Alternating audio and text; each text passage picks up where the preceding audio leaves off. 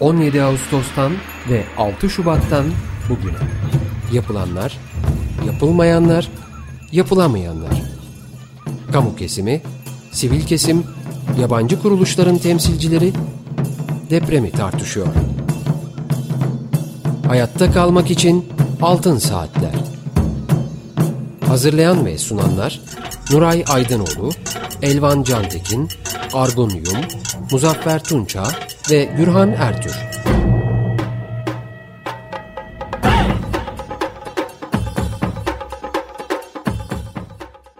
...95.0 Açık Radyo'dayız. Altın Saatler programı deprem özel yayınındayız. Ee, bugün e, saat 13'te e, 1200. programımızı gerçekleştirdik. Bu bile depremde ve deprem tehlikesinin önlenmesinde nerede olduğumuzun önemli belirtilerinden birisi. Evet, e, bugün bu programı e, değerli programcımız Zerhan Gökpınar ricamız üzerine notalarla sohbet programının saatini Altın Saatler ekibine devretti. Kendisine çok teşekkür ediyoruz. Şu anda Mehmet Nuray Aydınoğlu, Argun Yum, Elvan Cantekin, Muzaffer Tunca e, ve ben Gürhan Ertür bu programı birlikte sunacağız. E, teknik masada ise Andrei e, Girtsku arkadaşımız var. Telefon numaramız Alan kodu 212 343 40 40. Elektronik posta adresimiz açıkradyo.com.tr Altın Saatler programlarının ses kayıtlarını Açık Radyo'nun internet adresinde podcast bölümünde dinleyebilirsiniz. Programın destekçileri Alen Düben'e ve İpek Düben'e teşekkürlerimizi iletiyoruz. Efendim bugün konuğumuz Profesör Doktor Haluk Sucuoğlu. Hocam hoş geldiniz programımıza. Merhaba. Hoş bulduk. Merhaba herkese selamlar. Merhaba. Evet, Mehmet Nuray Aydınoğlu hocam, Argun Yum, Elvan Cantekin, Muzaffer Tunca sizler de programa hoş geldiniz. Bugün Merhabalar. Merhabalar. Çok kısaca Haluk Hoca'yı tanıtmak istiyorum. Orta Doğu Teknik Üniversitesi İnşaat Mühendisliği Bölümü öğretim üyesi ve Yine Orta Doğu Teknik Üniversitesi Yapı ve Deprem Mühendisliği Laboratuvarı yöneticisi. Evet hocam tekrar hoş geldiniz programa. Ben sözü hemen e, Nuray hocama devrediyorum. Buyurun hocam. Haluk merhaba, hoş geldin. Çok merhaba. teşekkür ediyoruz e, programa katılmayı kabul ettiğin için. E, evet gündemimiz belli, açık. E, Güneydoğu Anadolu'da e, meydana gelen iki deprem çok büyük iki depremin şokunu hala yaşıyoruz.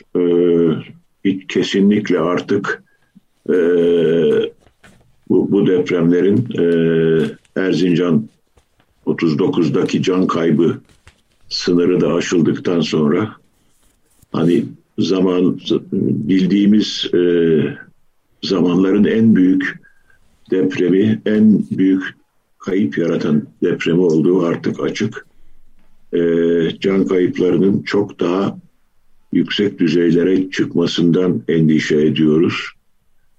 E, ve tabii e, bu deprem özellikle yapı mühendisliği bakımından, deprem mühendisliği bakımından e, hem çok şeyler öğreten hem de çok şeyleri düşündüren e, ve bundan sonraki e, çalışmaları belki de hem dünya ölçeğinde ama özellikle ülkemiz ölçeğinde çok etkileyecek bir deprem diye düşünüyorum. Ee, bir kere başlangıçta özellikle senin genel değerlendirmelerini almak istiyorum. Ee, daha sonra spesifik bir sürü konu var tartışılabileceğimiz. İstersen bir genel değerlendirmeyle başlayalım. Ee, teşekkür ederim e, Nuray. Ee, tabii biz e, mühendisiz, biz e, inşaat mühendisiyiz. E, bunun üzerine de ihtisasımız deprem mühendisliği. Deprem mühendisliğinin e, temel amacı depreme dayanıklı yapı yapmaktır.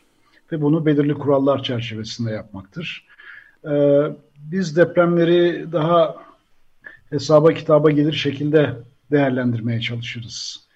E, yer bilimleriyle birlikte çalışırız. Yer bilimlerinin ürettiği verileri kullanırız. Çünkü tehlikeyi yer bilimleri belirler. Aslında hesabını da biz yaparız ama E, fakat deprem mühendisliği biraz daha böyle şeydir. Yani fazla kendini popülize etmeyen, yani popülerlik peşinde olan meslek değildir. Çünkü bizim işimiz hesaba kitaba dayalıdır. E, ve tabii ki çok belirsizlikler vardır depremle ilgili. Bunlar da istatistiksel olarak değerlendirilir, hesaba alınır ve bu şekilde bir yapıyı oluştururuz. Çok kolay değildir. Yani deprem mühendisliğinin ürettiği bir yapının deprem dayanımı şeyini biliriz, sınırlarını biliriz. Nasıl bir davranış göstereceğini tahmin ederiz. Bütün bunları hesaba dayalı olarak yani veriye dayalı olarak yapmaya çalışırız. Şimdi sonuçta böyle bir deprem olduğunda biz e, kendi ürünlerimize bakarız. Yani bizim kullandığımız yöntemler ne kadar geçerliymiş. Çünkü en önemli test, en önemli verifikasyon, doğrulama depremde ortaya çıkar. Yaptığınız hatalar vesaire bunlar ortaya çıkar. Ee, tabii çok pek çok belirsizliklerin olduğu bir alanda biz e, hesap kitap yapıyoruz. Bu belirsizliklerin de sınırları e, depremde e, meydana çıkar ve bunları anlamak isteriz. Şimdi bu depremde ne gördük biz? Belki buna bakalım. Deprem mühendisleri olarak ne gördük? E, bu tehlike doğru dikkate alınmış mı? Aslında deprem yönetmeliğine ve ilgili haritalara baktığınızda pek de fena değil. Yani bu tehlike bir şekilde doğru olarak dikkate alınmış. Deprem yönetmeliği bize belirli şiddetler önerir. Yani bu şiddetlere göre hesabını yap der. Bu şiddetler deprem yer hareketine bağlıdır ve lokasyona bağlıdır. E, bulunduğu bölgeye bağlıdır. Faydan uzaklıklara bağlıdır. Birçok şeye bağlıdır ama neticede size bir değer verir ve bu değer hani deprem 6 oldu, 7 oldu, 8 oldu cinsinden değil. Daha ziyade kuvvet olarak bu yapıya hangi kuvvetler etki eder? Sonuçta buna çevirir. Ama tabii bu depremin büyüklüğü geri planda vardır bunun içerisinde. Faydan uzaklığı vardır. Zemin koşulları vardır. Bütün bunlara baktığımızda çok da hatalı bir e, tehlike tanımı yapılmadığını görüyoruz. Bazı yerlerde aşılmış. Yani Antakya'da olabilir bu. Bunlar daha da değerlendirilecek. E, yani deprem sırasında ivme ölçer denen istasyonlarda ivmeler ölçülür. Bizi bunlar ilgilendirir. Yani Newton kanununa göre kütle çarpı ivme kuvvettir. Biz bu kuvveti netice olarak dikkate alır, tasarımda bunları kullanırız. E, tabii kuvvetin ötesinde bu depremler e, şiddetli olaylardır ve bizim konvansiyonel malzemelerle yani beton, çelik vesaire ve konvansiyonel yapım teknikleriyle bu kuvvetlere hasarsız olarak dayanacak bina yapmamız mümkün değil. O yüzden taviz veririz. Yani depremle bir biraz kumar oynanır deprem mühendisliğinde e, ve yapının e, hasar görmesine biz izin veririz. Yapının hasar görmesi bir miktar e, elastik olmayan diyelim yani betonun çatlaması, çeliğin bir miktar akması şeklinde kendini gösterir. Bunları e, biz kabul ederiz ve dolayısıyla yapının deforme olmasına müsaade ederiz. Daha fazla deformasyon yapmasına. Bu şekilde bu kuvvetlere daha e, baş edilebilir şekilde karşı koyuyoruz ama bazı tavizler vermemiz gerekiyor. Yani bunun faturası var. Bunu da öderiz. Bunun da faturası yapıda biz bu şekilde yani belirli bir 500 yılda bir olabilecek deprem olarak tarif edilir bizim tasarımımızda. Bunun aslında farklı anlamları vardır. O kadar her 500 yılda bir olacak anlamına gelmez. Ama yapının çökmemesidir esas. Yani can kaybının önlenmesidir esas olan. Ve bu sağlandıktan sonra eğer bu kuvvetler hani bu mertebelerde gerçekleşiyorsa yapının hasar görmesi, ekonomik olarak hatta gözden çıkarılması bile verilen tavizin, e, verilen e, şeyin e, bir pazarlığın sonucudur. Yani depremle pazarlık ederiz. Neticede e, bizim binalarımız böyle arabalar gibi ya da elektronik aletler gibi yani laboratuvara sok test et falan bu kadar kolay değil. Çok büyük yapılar bunlar. Esas test her zaman depremde olur. Ve depremde de bakarız ne olmuş, yönetmeliklerimiz bizi doğru yönlendirmiş mi, sonuçta ortaya çıkan durum bizim öngörümüzle uyumlu mu bunlara bakarız. Bunlar deprem mühendisliğinin esasları. Belki çoğu arkadaşımız bunları zaten biliyor ama bunları gene bir tekrarlamakta fayda var. Şimdi ne gördük bu depremde? Bu depremde aslında iyi bir tablo görmedik. Bu, bu tablo e, bizim deprem yönetmeliğinin bilgisi ışığında yapılmış olan binalarda ne yaptı? Bunu biz merak ediyoruz. Aslında araziye giden genç arkadaşlar var. Biz artık biraz yaşlandık. E, Nuray benden de benim de abim yaşında. O yüzden biz pek gidemiyoruz artık bu bölgelere. Eskiden çok gittik ama arkadaşlara ben şunu tavsiye ediyorum. Yıkılmayan binalara bakın az hasar gören binalara bakın. Yıkıl, yıkılan binalar zaten belli. Yani onlar işlerini yapamamışlar. Yıkılmayan binalar acaba bizim önerdiğimiz yani deprem biliminin önerdiği kurallara göre mi yapılmış? Onları herhalde bize getirecekler. Ama en azından e, içimizi rahatlatan bir iki şey var. Mesela işte Kahramanmaraş'taki İnşaat Mühendisleri Odası'nın binası. E, işte şeyde de bir e, e, sanıyorum başka bir ilde de bir bir e, kültür yapısı var. Ardahan'da galiba. Adı, adı, Adıyaman'da. Adıyaman'da. E bunun camları bile kırılmamış. Yani bu da biraz bana garip geldi. Niye acaba camları yani hiç hasar olmamasına da biraz tabii şaşırdık. Yani bizim şeyimizin ötesinde bir beklenti bu. Bunlara bakılması lazım ama genel olarak hani depreme uygun olarak yapılmış olduğu sanılan binalarda aslında istenilen davranış elde edilmiş. Problem bunların sayısının çok az olması. Çok az olması. Tabii bu saha gözlemleriyle bunlar daha sonra değerlendirilecek ve e, gerçekten biz amaçlarımıza ulaşmış mıyız yoksa bazı şeyleri revize etmemiz gerekiyor mu? Bütün dünya buna bakıyor aslında. Çünkü burada kaydedilen çok sayıda ve faya yakın istasyonda kaydedilen yer hareketleri bu, bu kadar büyük depremlerde kaydedilen yer hareketleri pek yok. Yani veri tabanında ciddi bir zenginleşme de sağlayacak bu yer hareketleri ama bunlara bakacağız. Yani biz yer hareketine bakarız. E, sonuçta ortaya çıkan tabii çok büyük bir yıkım var.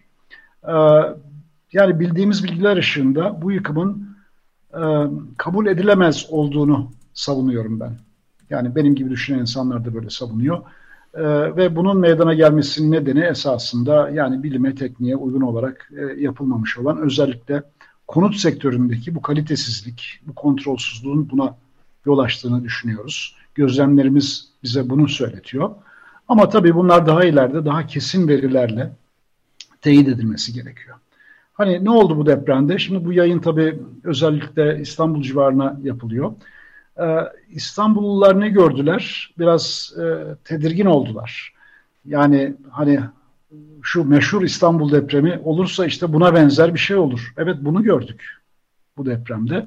O yüzden tedirginliklerimiz arttı. Ne yapabiliriz? Binalarımızın durumu belli. Ee, yani hani bu depremin acılarını biraz yüreğimize gömdük. Ama dönüp de İstanbul'a bakıyoruz. Çünkü İstanbul'da tehlikeye maruz olan insan sayısı ve yapı sayısı, yatırım çok daha fazla. Ee, tabii buraya tekrar bakacağız. Biraz herhalde bunları tartışacağız bu programda. Öyle tahmin ediyorum. Evet ben şimdi burada durayım isterseniz biraz. Evet Nuray Hocam.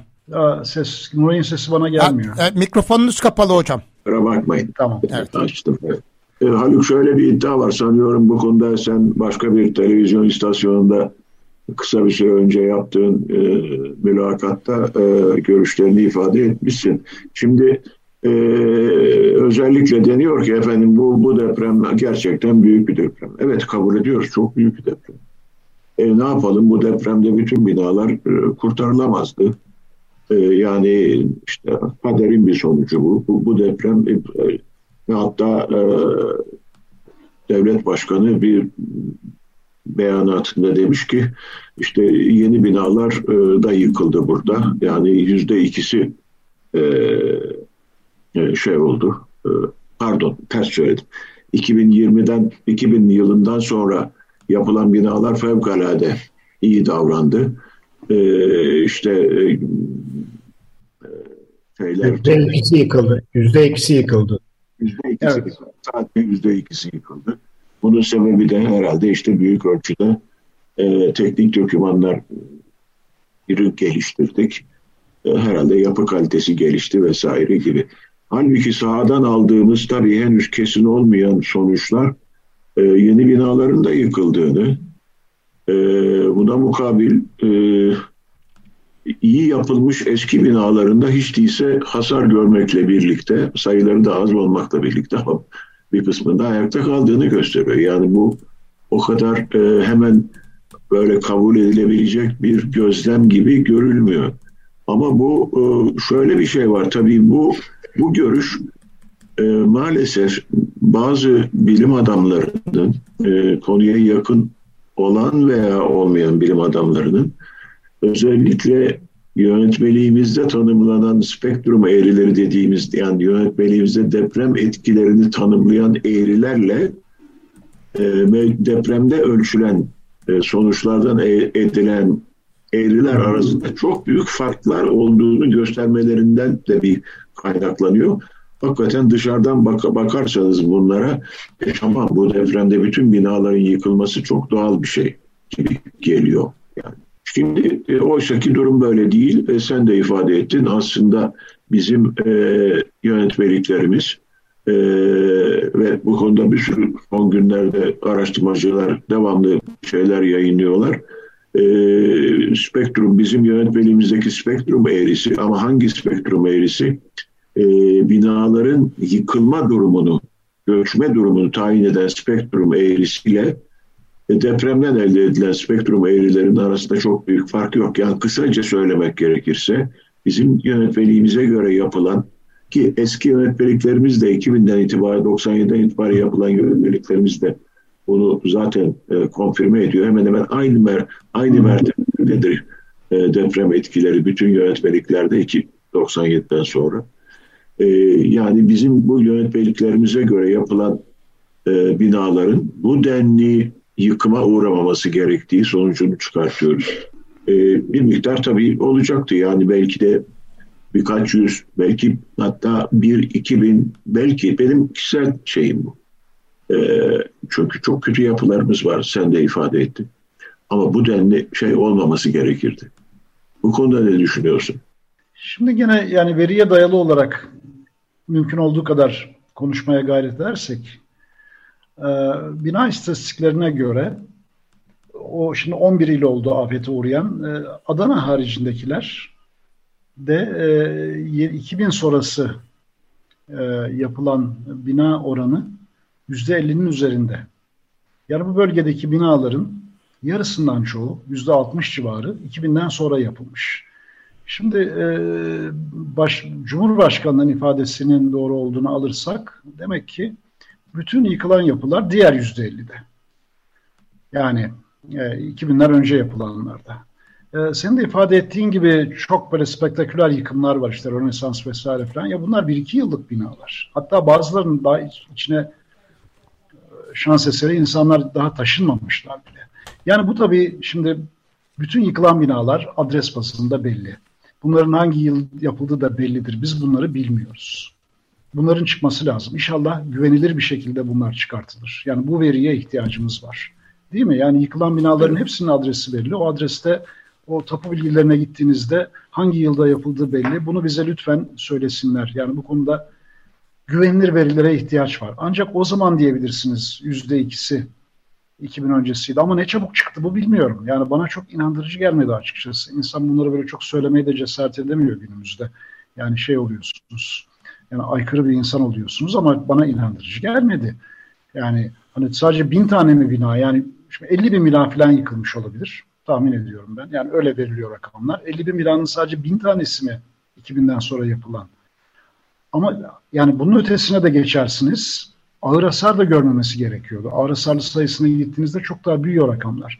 Dolayısıyla ben bunlara çok güvenemiyorum açıkçası. Yani bu verilerin hakikaten şey olabilir şekilde, teyit edilebilir bir şekilde, biçimde ve bize gelmesi lazım. Bu bizim için önemli.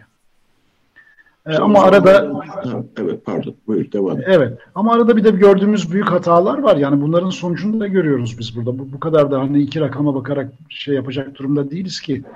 Bir kere İstanbul'dan önemli farkı yani benim iyimser tahminim bu bölgede bir afet farkındalığı, deprem farkındalığı oluşmamış. Özellikle Kahramanmaraş bölgesinde. Yani Elazığ depremi dışında ki o biraz uzak. Bu insanlar hani yıkıcı deprem görmemişler. Bir farkındalık da yok. Ee, ben Marmara civarında bunun hala olduğunu düşünüyorum 99 sonrası farkındalığın. O yüzden bazı farklar var. Bunları burada tartışabiliriz aslında. Ee, yani çok da kimse bu bina depreme dayanıklı mıdır değil midir diye öyle pek de düşünmemiş yani bunu sorgulamamış. Ne verilirse almış. Zaten çok başıboş bir e, konut üretim sektörü var. Yani biz aslında bunun sonuçlarını görüyoruz burada. Yani işte çok yüksek ivmeler çıktı efendim onun için bu kabul edilebilirdir. Böyle biraz daha hani mazur göstermeye gidiyor bu şeyler, ilk veriler. Hatta işte bazı yer bilimciler diyor ki bu 500 atom bombasına eşdeğerdi. Çok yanıltıcı bir ifade. Yani 500 tane atom bombasının yerin 10 kilometre altında mı patlattınız? Yani ne demek bu? Zaten binası yıkılan müteahhit hemen çıktı dedi ki bakın dedi yani 500 tane atom bombası patlamış dedi. Ben ne yapayım dedi. Yani böyle dezenformasyonlar da var. Bunları doğru değerlendirmemiz lazım. Yani bu binada bu, bu gördüğümüz yıkım bizim deprem mühendisliği penceresinden baktığımızda kabul edilebilir bir şey değil. Bunun çok daha az olması gerekirdi. Yani e, bunun değerlendirmesini herhalde daha uzun dönemde, daha kesin verilerle yapmamız gerekiyor. Bu konuda ben bir şey sorabilir miyim? Bunun hukuksal yansımaları da olacak tabii. Yani şu anda Haluk Hoca'nın söylediği şeyler esasında e, ileride mahkemeler e, başladığında da karşımıza çıkacak bir argüman olarak gözüküyor. Bu argümanın baştan reddedilmesini sağlayacak, baştan e, uygulanmamasını e, sağlayacak bir şeyler yapmak mümkün mü hocam? Yani çok zor e, Gürhan Bey. E, çünkü 99'a da baktığınızda yani mahkemeler açıldı vesaire falan sorunda bir şey olmadı. Yani sonunda ortaya çıkan manzaraya baktığınızda bir sorumluya gitmedi. Çünkü bu yapı üretim ve denetim sisteminde bir halka var ama ucu açık bunun. Bir yere gitmiyor. Bir yerlerde kaybolup e, gidiyor. Yani sorumluluk yapı denetim firmalarına sanki yükleniyor bu durumda. Onların kendilerine göre çok savunma argümanları var. Ben bir yere varmayacağını zannediyorum gene. Yani hukuk sistemimiz bizim bunun üzerine kurulu değil. Aslında ee, İzmir'de, İzmir'de cezalar verildi İzmir'de yıkılan bayağı hepsine. Yani son Bayraklı'yı diyorsun değil mi Muzaffer? Bayraklı depreminde 7 binanın e, hatta e, onların mimarlarına bile ceza verildi, hapis cezalar verildi şimdi Yargıtay'da. Dolayısıyla e, bu sistem yani bu sorgulama devam ediyor. Yeter ki e, işte İnşaat Mühendisleri Odası'nın da bu konuda katkısı olması iyi olur. Bu verilere, proje verilerine ki artık bir dönemden sonra biliyorsunuz Ankara'da hani onay için gittiğinde proje e, dijital olarak, e, sayısal olarak da veriliyor. Mimari ve depolanma proje. Dolayısıyla onların kayıtlarının Ankara merkezde olması lazım. Aynı zamanda yapı denetim şirketlerinin kim olduğunu, sayılarının kaç tane denetlediğini falan bunlar hepsi tutuluyor, kayıtlar var. Bunları takip etmek lazım. Haklısın yani bunları da biz merak ediyoruz. Ee, işte Bayraklı depremi biraz evet yani o konuda belki bir şeyler başlamış olabilir. Ee, Bayraklı depremi olduğunda bu yapılan binalar e, büyük ihtimalle yapı denetimi yasasına tabi olmuştu. 2011'den sonra tüm Türkiye'ye genelleştirildi ama 2001'de galiba çıktı bu yasa ve 19 ilde pilot uygulaması yapıldı. İzmir bunlardan biriydi. Yani 2001'den sonra yapılmış olan binalarda bu yapı denetiminin e, tabii şeyi var. Hükümleri geçerli ve yıkıldığına göre de demek ki şey olmamış. Yani hukuki olarak bunlar mahkum edilebilmiş. Orada ne kadar 2000'de değil de 30 yıl evvel yapılanlar yıkıldı. Yani orada konu farklı sorunlar e, hakkında izleniyor ceza. Ya e, bunlar peki, evet 90 civarında 90-92'de falan değil mi? Evet. E peki nasıl o zaman işte şey vardı, fenli mesul sistemi vardı filan. Ya nasıl yargılayacaklar? Şimdi bakın bu Antakya'da yıkılan binanın sahibi e, dedi ki 12-15 yıl ceza verdiler. Evet ama Yargıtay'da diyorsun. Yani iyi bir avukat bunları oradan şey yapar, kurtarır gibi geliyor bana. Biraz zor. Zor mu? Hatta bazı haksızlıklar da var bana göre. Hmm, hmm. Ee, yani müteahhitleri falan hapiste, hala birkaç tanesi hapiste binaların müteahhitleri. Şimdi ben şöyle hatırlıyorum. Dolayısıyla yani, yani iyi evet. izlenirse e, tabii sayı çok. Sayı çok nasıl Sayı çok. Evet. Şimdi bizim e, imar kanunu e, diyor ki sen tecrübeli mühendissin bana göre lütfen düzelt. Yani eğer yapıda bir şey olursa, hasar kayıp olursa e, müteahhit mesudur der. Herhalde hala aynı şey yapı denetim kanunu değişmedi çünkü. Şey, pardon. İmar kanunu 85'ten beri revize edildi ama değişmedi. Evet. Müteahhit ama sorumluluk, her şeyden sorumludur. Müteahhit yani. her şeyden evet. sorumludur der. Evet. Yani can kaybından da sorumlu oluyor o zaman. Ama müteahhit şimdi diyor ki bugünün müteahhiti e, yani Antakyalı müteahhit bu Rönesans'ı yıkan. Ya diyor ben her şeyi diyor usulüne göre uygun yaptım ve bunları siz denetlediniz ve raporladınız diyor. Niye ben suçlu oluyorum diyor. Şimdi bu enteresan aslında bakarsanız şeye mevzuata haklı olabilir. Neyi yanlış yaptı? Yani çünkü yapı denetim firması denetlemiş her şeyi usulüne göre yaptı demiş. Proje yönetmeliğe uygun demiş. Orada yapılan sondajlar vesaire yönetmeliklerde tarif edildiği gibi yap, yapılmış demiş. O zaman müteahhit burada finansördür bizim sistemimizde müteahhit. Yani yatırımcıdır, teknik bir kişi değildir. Bu kişi mimar gerçi ama yani nasıl bunu suçlayacaksınız? Yani kabak şeye mi patlayacak? Yapı denetim firmasına patlayabilir. Yapı denetim firmasının da sigortası bile yok. Yani bu zararları karşılayacak bir yapısı, bir gücü yok zaten. En fazla vatandaşı birkaç kişi oradan tutarsınız, sorumlu imza sahibi hapse atarsınız. Ama yani e, bu serbest ekonomi sisteminde bu işlerin aslında e, islahı, terbiyesi sigortayla oluyor. Yani para gücüyle oluyor. Bunların sigortası yok. Ödeyecek hiçbir şey yok. Her şeyini satsan ne olur? Hatta Amerikan sisteminde daha acımasız uygulanır bu işler. Yani can kaybının e, fiyatı vardır. Yani var çünkü onu ödetmek istiyor bir şekilde. E, fakat e, sigorta sistemi girdiği için işin içine çok terbiye edicidir. Yani parayla terbiye eder. Zaten eğer yeterli bir e, denetim yapısı yoksa orada çok yüksek sigorta harçları öderler, premiumları öderler falan. Bu kendi içinde bir ıslah edici bir sistem. Yoksa Amerika'daki denetim sistemi de inanın bizimki kadar kötü, iyi değil. Yani inspector sistemi var orada ama işte parayla bunu ıslah ediyor bir şekilde. Bizde bu da yok. O yüzden yani ölen öldü zaten ama hani kalan e, maddi şeyini de karşılayacak, durumda değil. İşte DASK yaptırdıysa DASK galiba böyle 150 bin 200 bin falan gibi para veriyor yıkılan binalarda. O kadar. Yani sistem kendi içinde sonuca varan bir sistem değil. Ve sorumluları da net tarif eden bir sistem de değil. Hocam yani ayrıca ben başına arada bir şey söylemek istiyorum. Yani Hı. imar aflarının e, konuşulduğu bir durumda yani, ayrıca, yani e, evet. hukukun e, ne nerede olduğu, e, ne yaptığını e, tartışmak hakikaten e, e, abesle iştikal etmek, siyaseti e, düzene sokmadıktan sonra siyasileri bu konuda engelleyecek bir düzeni oluşturmadık, yepyeni bir düzeni oluşturmadıktan sonra e, geçelim gidelim yani şimdi zaten e, çok enteresan e, siyaset sorumluluğu hemen birkaç tane insanın sırtına yıkıp e, bu işten tertemiz çıkmaya çalışıyor. Şöyle bir baktığımız zaman yani işte efendim 99 e, sonrası e, inşa edilmiş olan yapıların sadece yüzde ikisinde problem var. E, işte suçlular, müteahhitler falan dediğimiz zaman başka bir noktaya gidiyoruz. Belki bu bazı vicdanları rahatlatabilir ama problemi ortadan kaldıramaz diye düşünüyorum. Evet Nuray Hocam. Çok haklısınız evet. Evet şimdi tabii bu gerçekten e, söylediği gibi bu çok belirsizliklerle dolu bir şey. Bunun hukuki tarafı da böyle. Nasıl ispat edeceksiniz? Bir kere ihmal edilen Türkiye'de hiç önem verilmeyen bir şey. Bu yıkılan binaların projelerini kim yaptı? Projeleri nasıldır?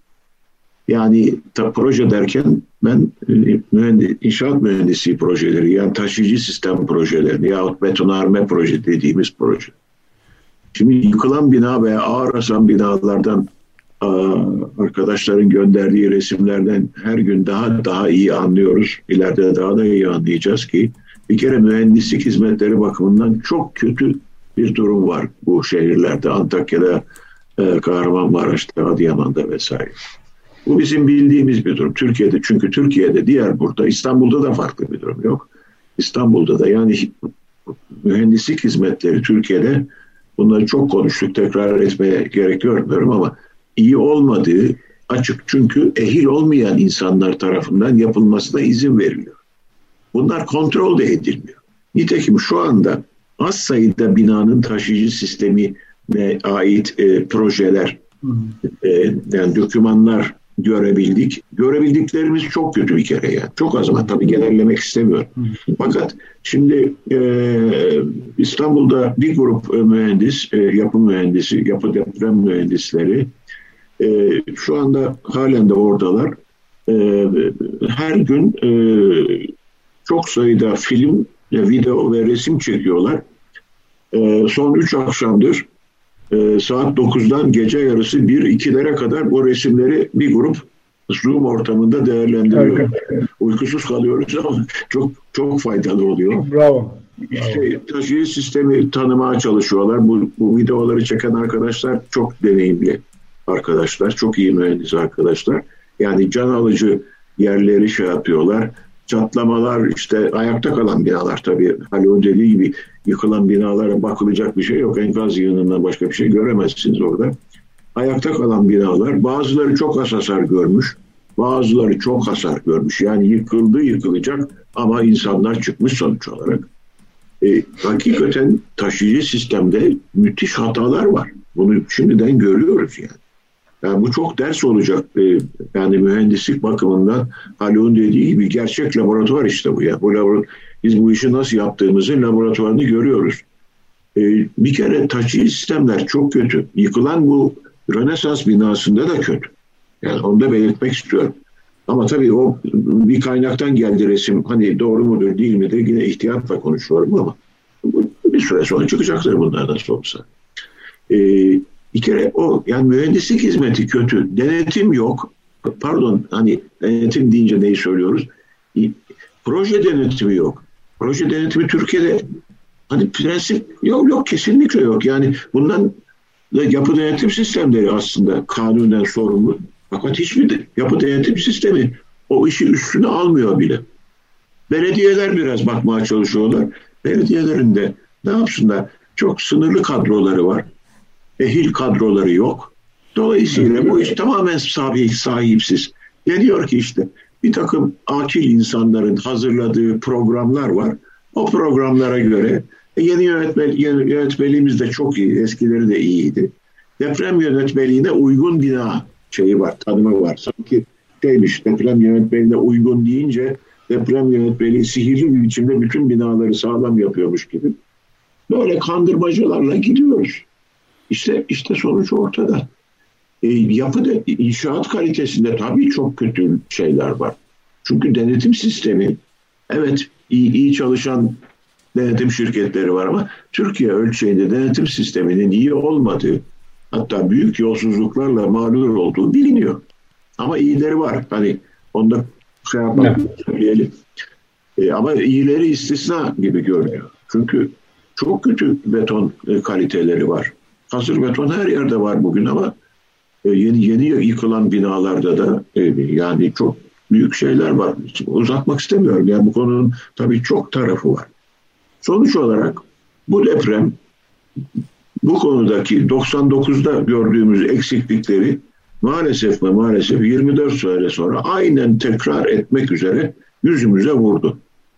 Hiç değilse bundan sonra artık bundan akıllı bir biçimde sonuçlar çıkararak e, yol almamız lazım. Aksi tak bakın 2001'de bunların 2000'de 99'dan hemen sonra işte Haluk, ben, bir sürü insan, bir sürü toplantı, bir sürü konsey, bir sürü şey girmediğimiz şey kalmadı. Toplantı dediğim gibi konsey, bilmem komite vesaire vesaire.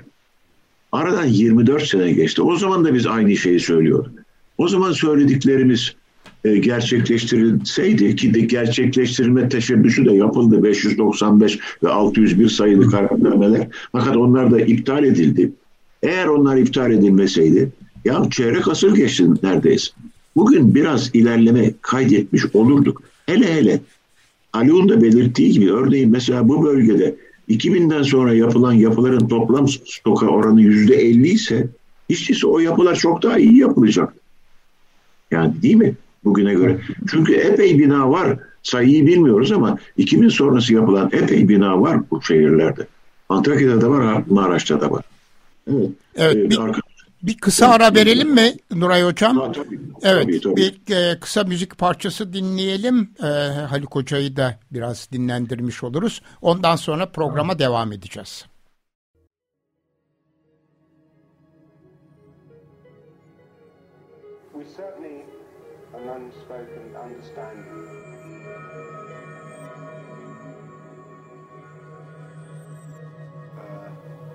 but there are a lot of things unsaid.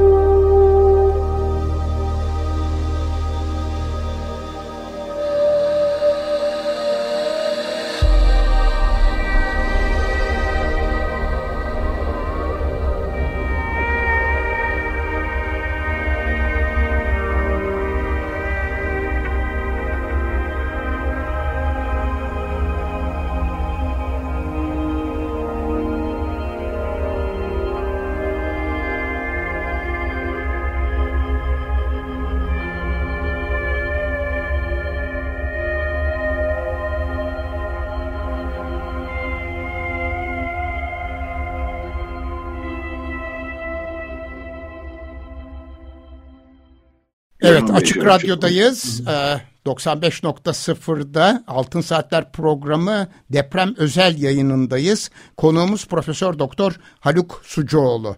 Evet Nuray Hocam e, söz sizde. Ee, Haluk e, istersen bu, bu bölümde e, e, özellikle İstanbul'da tabii başka şehirlerimizde de aynı durum vardır eminim. E, senin başta belirttiğin gibi İstanbul halkı da bu depremden çok etkilendi. Çünkü e, 99 depreminden beri İstanbul ve çevresindeki deprem tehlikesi basın ve yayın organlarında çok işlendi. E, ve sürekli olarak halk da böyle bir endişe altında yaşıyor. Bu depremler, bu büyük depremlerin e, İstanbul'da meydana gelecek büyük İstanbul depremin ile aynı mertebede olabileceği de gerçekten gözlerden kaçmıyor. Bilim adamları zaten bunu söylüyorlar ve şu son günlerde halk arasında gerçekten endişe düzeyi çok yükseldi. Ee, ve e, özellikle inşaat mühendisleri odası e, bir takım müracaatlarla telefonları e, kilitlenmiş durumda. Herkes mevcut binalarının e, dayanımlarının yeterli olup olmadığını nasıl tayin ederiz? Bunun için bize yol gösterin. Bunun için bize mühendis tavsiye edin. Kabiliğinden müracaatlarda bulunuyorlar. Bu, bu rakamlar o kadar yüksek ki bunlarla yani bırak e, bırakın cevap vermeyi bunlar cevap vermek bile mümkün değil bir şey. E, o da o da bakımından ama her bize de soruyorlar. Bana bir sürü tanımadığım insandan e-mail ve mesaj geliyor. Bir şekilde e-mail adresimi öğrenmişler. Benim herkese şey tavsiye etmem mümkün değil. Mühendis tavsiye etmek veya yol gaz tavsiye etmek. Bu konuda tabii diyoruz, hepimiz konuşuyoruz. Bir takım sorunlarımız var. Biraz bunlara değinebilir miyiz? Sen de bu konuları tabii e, daha önce de konuştuk. Evet. evet. Bir küçük ilave yapabilir miyim e, Nuray Hoca'ya? Aynı zamanda İstanbul Büyükşehir Belediyesi bir deprem bilim kurulu topladığını ilan etti. Sayın İmamoğlu açıkladı ve 25 Şubat'a kadar bu kurulun çalışmalarını tamamlayarak e, rapor sunacağını ve bunun da e, kamuoyuyla paylaşılacağını belirtti. Aynı zamanda Kadıköy Belediye Başkanı'nın da bazı açıklamalarıyla karşı karşıyayız. Bunların detaylarına girmeyebiliriz ama konu e, birdenbire e, Nuray Hoca'nın da belirttiği gibi e, son derece e, yaygın bir şekilde tartışılmaya ve merak edilmeye başlandı. Evet buyurun Haluk Hocam. Evet. Şimdi önce biraz e, hani hep olumsuz şeyler söylüyoruz. Yani yoruyor bizi. İstanbul açısından ben bir iki bir iki olumlu e, şeyle başlamak istiyorum. Yani İstanbul ve Kahramanmaraş ya da o bölge karşılaştırmasını yaparsak yani 99 depremi ile 2006 depremi e, İstanbul'un bazı avantajları var. Yani kırılacak fay e, 500 yıldır değil de işte bunun yarısı kadar zamandır yaklaşık e, gerilme birikimi üretiyor. Dolayısıyla meydana gelecek deprem yani Marmara'nın içinde meydana gelecek deprem böyle 7.8 değil de biraz daha düşük olacak. Ee, eğer hani içini rahatlatırsa insanların bu bir şey var. İkincisi e, fayın üzerinde yapı yok Marmara Denizi var. Yani İstanbul'un faya en yakın ilçeleri bile 15 kilometreden başlayarak faydan uzak. Bu 15 kilometre gene de bir koruyucu bir şeydir, e, tampondur. Muhakkak azalım etkisi yapar. E, üçüncüsü e, İstanbul'un e, zemini yumuşak bir zemin değil. Yani e, dere yatakları dışındaki zemin İstanbul'da genellikle hani competent denen e, şeyli bir zemin. Yani sıvılaşma e, olmayan, çok da fazla zemin büyütmesi yapmayan bir zemin. Yani zemin bakımından İstanbul avantajlı ve İstanbul'un özellikle Avrupa yakasındaki zemininde geçmişte 99 e, depremi sonrasında bir Japon grup tarafından çok ayrıntılı zemin ölçümleri yapıldı. Bu veriler de var elde. Yani dolayısıyla İstanbul'daki belirsizlik daha az bu anlamda. Asya tarafı ee, için de yapıldı Haluk. Daha yapıldı sonra. mı Asya tarafı evet. içinde? Evet, Bunlar çok mikro güzel. bölgeleme çalışmaları yapıldı İstanbul yani Belediyesi. Mikro bölgeleme, çok güzel. Yani, ee, bir de hani e, baştan da benim belirttiğim iyi niyetli olarak e, Marmara bölgesinde deprem farkındalığı bu Güneydoğu'ya göre çok daha fazla olduğunu umuyorum. Yani 99 depremi yarattığı farkındalık daha fazla. İnsanlar daha dikkatliler. Yapılan edene de dikkat ediyorlar. Yani bu kentsel dönüşüm sırasında yapılan inşaatlara falan da dikkat ediyorlar. Ee, yani böyle bir komşu farkındalığı da var. Bunlar avantajlar.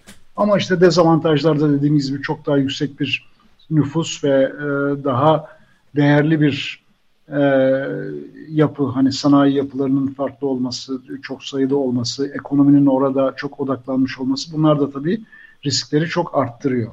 Şimdi nedir durum? Yani benim de mesela ben kendimden örnek vereyim. Benim oğlumun Moda'da bir evi var. Beş katlı bir apartman.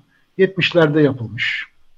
Ee, zemin durumunu bir parça öğrendik değerli dostlarımızdan. Hatta Nuray da biliyor falan. Yani bu çok tipik bir örnek.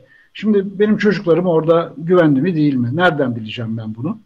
Şimdi bizim İstanbul'da yaptığımız e, çalışmalar tabii yapı stokuna yönelikti. Tek tek binalara yönelik değildi ama gene de bina stoku hakkında 6 ilçede yapılan çalışmada epeyce fikrimiz de oldu. Bu, bu bilgiler de belediyede var. Hani ama başvuranlara da söylemiyorlar senin binanın oradaki raporlama durumu şeydi diye. Çünkü amaç bina bazında değil yani yapı stoku bazındaydı. Yani Zeytinburnu'nda ben ne bekliyorum Küçükçekmece'de ne bekliyorum Bakırköy'de ya da Fatih'te ne bekliyorum şeklindeydi. Şimdi ben çok basit yani biz burada biraz basite girmek zorundayız. Yani ben bir bina sahibiyim. Uzman falan bir kişi değilim. Binamda önce neye bakmalıyım? Şimdi öncelikle benim önerim biraz veri oluşturmak. Her binanın eski de olsa belediyede bir mimari planı olabiliyor. Yani sorduklarımız bunu gittiler buldular uğraşarak. Ee, yani statik proje proje dokümanlarına rastlamak daha zor ama mimari planı çok fazla da bilgi verir bize. Hiçbir şey olmamasına göre çok çok iyidir.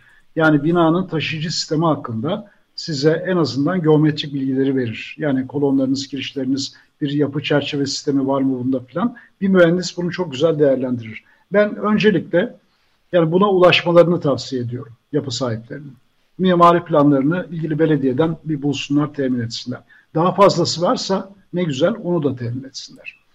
Ee, ikincisi yapılarına şöyle bir baksınlar. Bizim binalarımızda yani yıkılan binalarda gördüğümüz çok belirgin dıştan görünen ya da görsel olarak sizin değerlendirebileceğiniz, e, göre, tespit edebileceğiniz zayıflıklar var. E, bunlardan e, en önde geleni yumuşak kat. Yani siz diyelim ki çok katlı bir binanın içinde oturuyorsunuz. Bu binanın altında ticari bir alan var. Market var, kafe var vesaire vesaire. Yumuşak kat bunu zaten görürsünüz. Yani o katta çok daha az duvar vardır. Hani bu duvarlar taşıyıcı sistemin parçası olmayabilir ama yardım ediyor sisteme. Yani orada en azından büyük rigidlik değiş, değişmesi dediğimiz bizim olayı engelliyor. Dolayısıyla bu altı ticari olarak, olarak kullanılan binalar e, hele hele 2000'lerden önce yapılmışsa e, ve de işte 6-7 katın üstündeyse bu bir risk, bu ciddi bir risk oluşturuyor. E, bir tek parametre yok, birkaç parametre var. Ondan sonra bu bina böyle ağır bir binaysa, iri iri balkonları olan vesaire bu da bir risk oluşturuyor. Bunlar kolayla, kolaylıkla görülebilir hususlar. E, işte binanın bir de İstanbul'da korozyon problemi var. İstanbul rutubetli bir e, bölge. E, en azından bodrum katlarda bu korozyonun etkisi kolaylıkla görülebilir. Yani düşey çatlaklar olabilir. Nemlidir zaten şeyler, duvarlar ve taşıyıcı sistem. Buna bakılabilir. E, ve e, zemin özelliklerinde çok fazla bir endişe yok. Yani zeminle ilgili burası sıvılaşır da ya da bu, burada çok fazla zemin büyütmesi olabilir yani bunu hani bilemezsiniz ama İstanbul genelinde çok büyük bir problem değil bu. Güneydoğu kadar. Ee, bir de tabii eğer hani bilebiliyorsanız acaba beton dayanımı nedir derseniz e, daha önce 2000 tane alınan karot üzerinde yapılan denemeler İstanbul'da ortalama beton dayanımı, dayanımının böyle 10-11 megapascal yani beton sayılamayacak mertebelerde olduğunu gösteriyor. Dolayısıyla binanın yaşı da önemli. Yani 2000 öncesi ise bina biraz daha tabii şey oluyor. Bütün bu risk faktörleri bir araya gelmişse yani bina 7-8 kattan yüksekse böyle ağır bir bina ise gör, gör, görebilirsiniz bunu. İşte korozyon oluşmuşsa e, yaşı 2000'den önceyse doğum tarihi yumuşak kat varsa e bütün bunlar bir araya gelmişse siz artık bu binadan biraz endişelenebilirsiniz. Yani birinci filtrelemede sınıfı geçmediğini gösterir. Bütün olumsuzlukların bir araya gelmesi. En azından binanız bu durumdaysa bir tecrübeli mühendise gidin. Tecrübeli mühendisin bilgisinin yerine bir aleti falan koyamazsınız.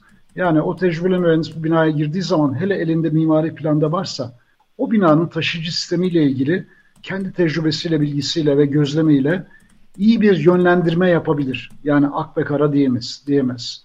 Yani hiçbir binaya bakın girip de birileri bir ölçüm yapıp bu bina depremde yıkılır falan diyemez. Böyle bir şey yok. Riski yüksek der, az der. Yani bir önceliklendirme yapabilir. Ee, dolayısıyla bunlara bakarak bir ilk adım atılabilir ama bu tecrübeli mühendisi nereden bulacağız? Var böyle insanlar. Yani herkesin Nuray Aydınoğlu olması gerekmiyor, Muzaffer Tunca olması gerekmiyor ama var yani ulaşılabilir. En azından bu insanların gelip çok daha böyle bir 15 dakika bile geçirse bina içerisinde elinde bu verilerle size önemli bilgiler verebilir.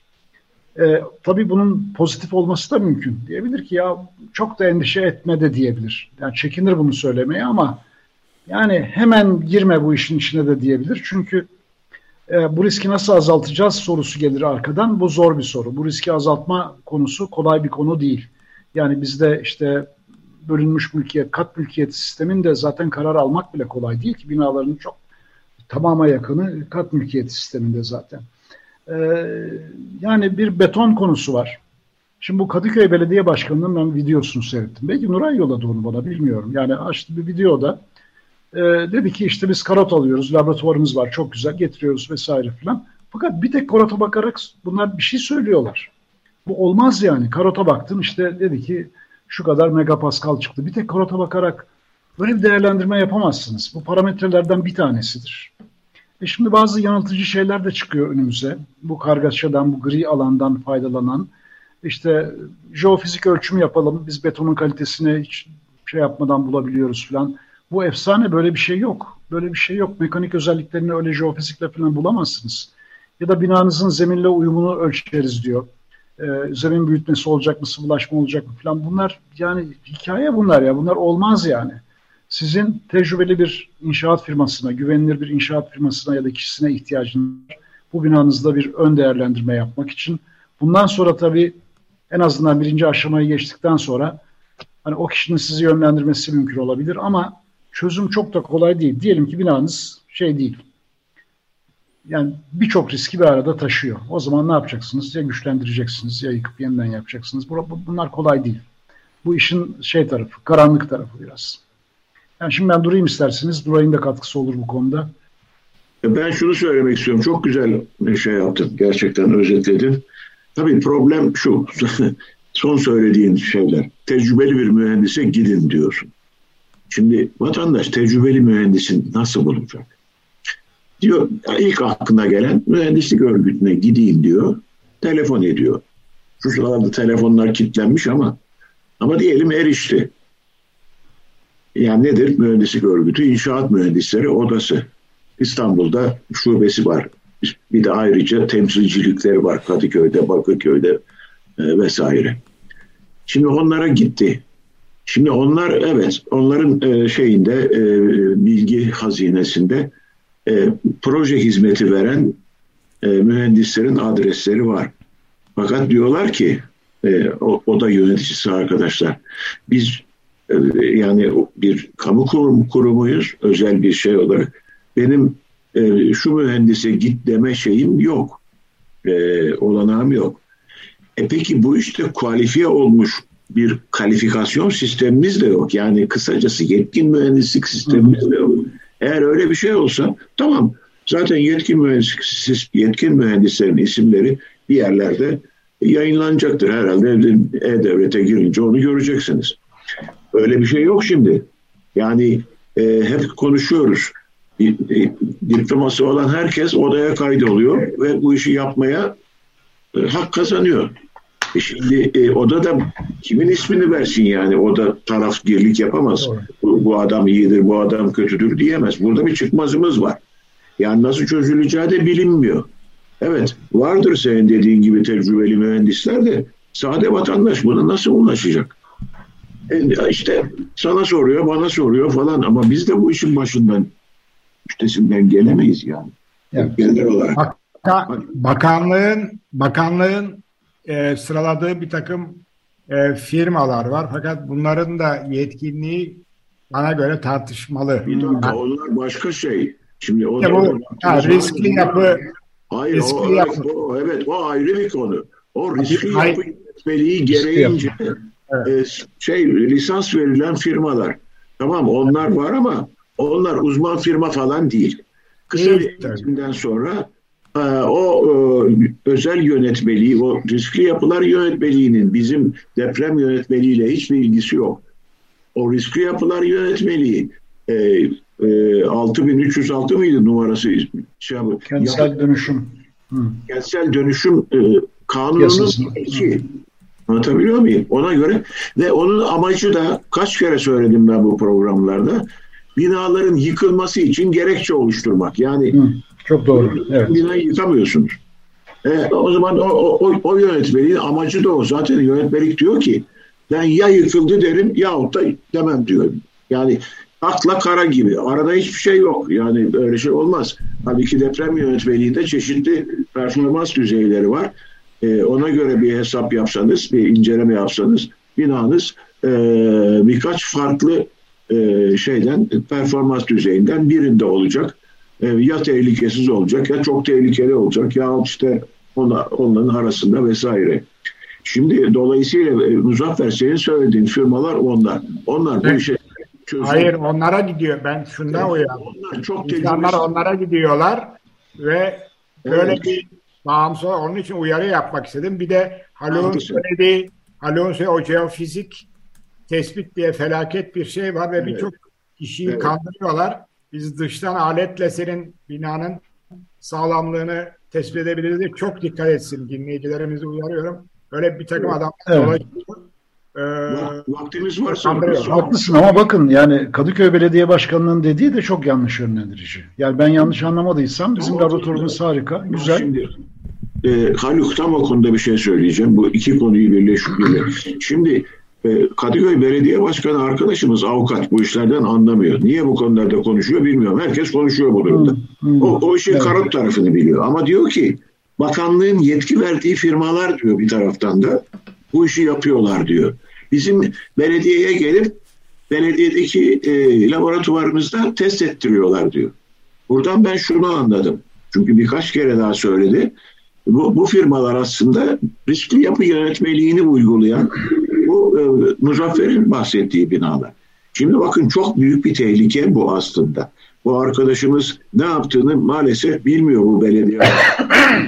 evet. Aslında vatandaş o firmalara giderse onlar tamam beton şey yaparlar. Beton birazcık zayıf çıktı. Bir de o firmalar işte o riskli bina yönetmeliğine göre hesap kitap yapıyorlar. Diyecekler ki bu bina riskli. Ne, ne, nedir bunun sonucu biliyor musunuz? O binayı 6 ay içinde yıkmak zorundasınız. Evet. Bunun belediye başkanı bunun farkında değil. İyi bir şey yapıyormuş gibi e, konuşuyor.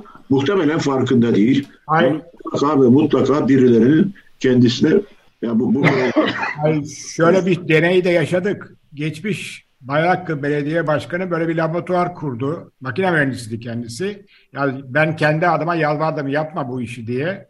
Ee, ve bir takım tespitler yaptı. Şimdi Bayraklı'daki son depremden e, depremin ertesi e, tabii herkes ne oldu baktı mı bu binalar diye Bayraklı Belediyesi'ne gitti. Bayraklı Belediyesi e, kapamış bu büroyu.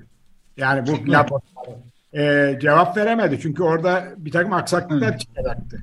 Yani o yüzden çok tehlikeli bir konum, bir durum. E, belediyeler için kesinlikle ben katılıyorum sizlere.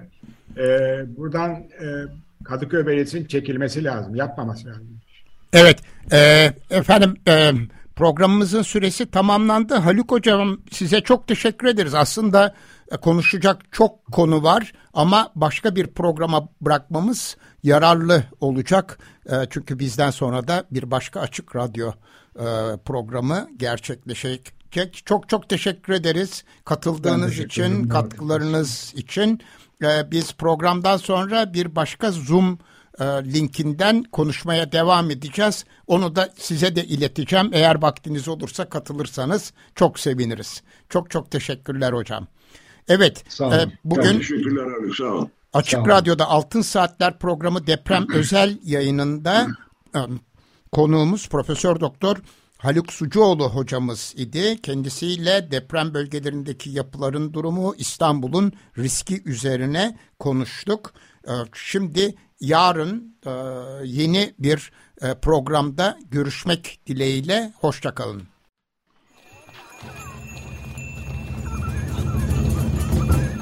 17 Ağustos'tan ve 6 Şubat'tan bugüne yapılanlar, yapılmayanlar, yapılamayanlar.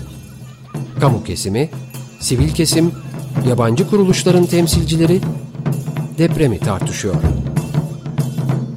Hayatta kalmak için altın saatler. Hazırlayan ve sunanlar Nuray Aydınoğlu, Elvan Cantekin, Argun Yum, Muzaffer Tunça ve Gürhan Ertür.